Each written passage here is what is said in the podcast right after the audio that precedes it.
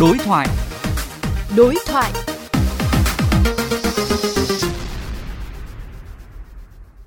Thưa quý vị, theo Viện Công nhân và Công đoàn, hai năm dịch bùng phát làm phát sinh nhiều chi phí y tế, giá cả tăng cao khiến cho cuộc sống công nhân thêm khó khăn, trong khi lương gần như dậm chân tại chỗ, chưa đáp ứng mức sống thấp nhất và chỉ bằng 59% lương đủ sống.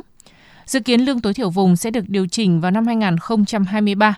Tuy nhiên hiện đang xuất hiện hai luồng quan điểm trái chiều xuất phát từ hai bên đại diện lợi ích của người lao động và người sử dụng lao động. Vậy làm sao để hài hòa các lợi ích này? Phóng viên Hoàng Hà đối thoại với ông Bùi Sĩ Lợi, nguyên phó chủ nhiệm Ủy ban xã hội của Quốc hội.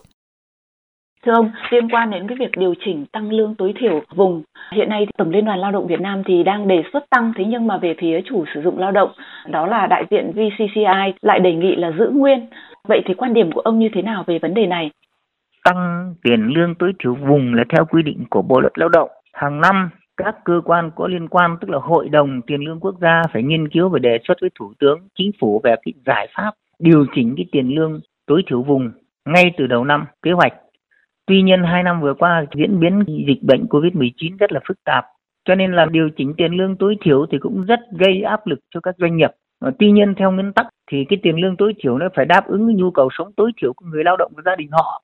Thế cho nên chúng ta không nghiên cứu xem xét để điều chỉnh từng bước theo lộ trình ấy mà đến khi chúng ta điều chỉnh một cái mức nó cao hơn vượt lên ấy, thì nó tác động đến cái đơn giá hàng hóa, đơn giá sản phẩm. Theo tôi ấy, chúng ta nên nghiên cứu xem xét và có cái sự chia sẻ lẫn nhau giữa chủ sử dụng lao động và người lao động thì chúng ta có thể xem xét điều chỉnh ở một cái mức hợp lý.